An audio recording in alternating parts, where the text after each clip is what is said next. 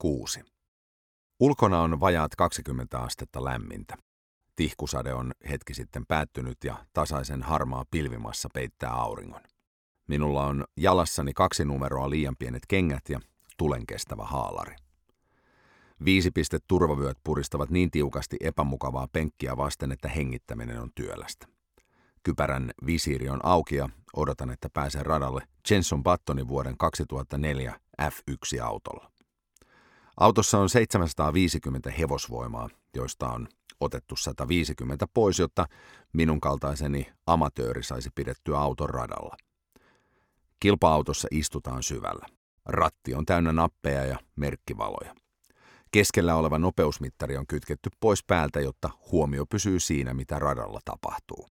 Ennen päivän kohokohtaa kahta F1-sessiota kuljettajat kasattiin yhteen. Seurasi diashow helvetistä.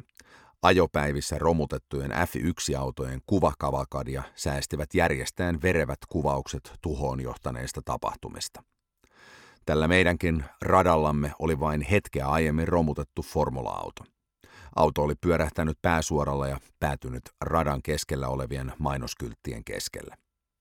Jäi tunne, että tuhojen taloudellinen hinta ei ollut yhtä suuri kuin häväistys, joka seurasi siitä, ettei onnistunut pitämään tätä teknisesti sofistikoitunutta, mutta raalla voimalla varustettua välinettä hallinnassaan.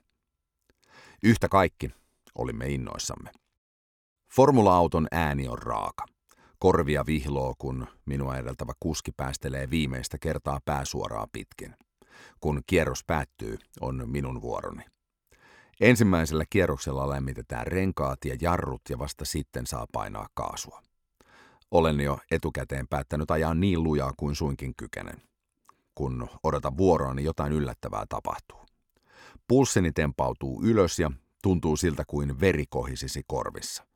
Merkillisen tuntemuksesta tekee se, etten oikein löydä syytä siihen, miksi sydän tekee niin kovasti töitä. Ei autossa istumisen pitäisi olla näin rankkaa. On tietenkin selvää, että koko päivän jatkunut odotus, etukäteen näytetyt romutusvideot, radalla kirkuva formula, puristavat turvavyöt ja hengittämistä vaikeuttava umpikypärä ovat yhdessä tai erikseen herättäneet elimistöni puolustusmekanismit. Vaikka en tietoisesti jännitä, elimistö on eri mieltä ja pulssi kiihtyy entisestään. Toimin siis niin kuin tällaisissa tilanteissa pitää tehdä. Hidastan hengitystäni ja sommittelen tilanteen uudelleen mielessäni. Järkeilen tilanteen seuraavalla tavalla. Tämä auto on tehokkain menopeli, jota olen koskaan ajanut, mutta se kiihtyy samassa ajassa 100 kilometrin tuntivauhtiin kuin moottoripyöräni. Tällä radalla tuskin saavutan yli 230 kilometrin tuntinopeutta, joka on moottoripyöräni maksimi. Olen turvassa monokokin sisällä. Auton rakenne kestää törmäyksen seinään yli 300 kilometrin tuntivauhdissa ja pääosin myös kuskit sen sisällä. Moottoripyörällä ajaessa voi helposti menettää henkensä vaikka 50 kilometrin tuntivauhdissa. Evoluutio ei ole valmistanut kehoani hiilikuidusta. Ihmiskanuunan kuulakaan ei selviä ilman turvaverkkoa. Kun hengitän rauhallisesti ja ajattelen tilannetta tästä uudesta näkökulmasta, pulssini laskee ja hetken kuluttua olotilani on virittynyt ja keskittynyt. Samassa ratamestari ilmestyy naamani eteen ja näyttää kysyvänä peukaloa.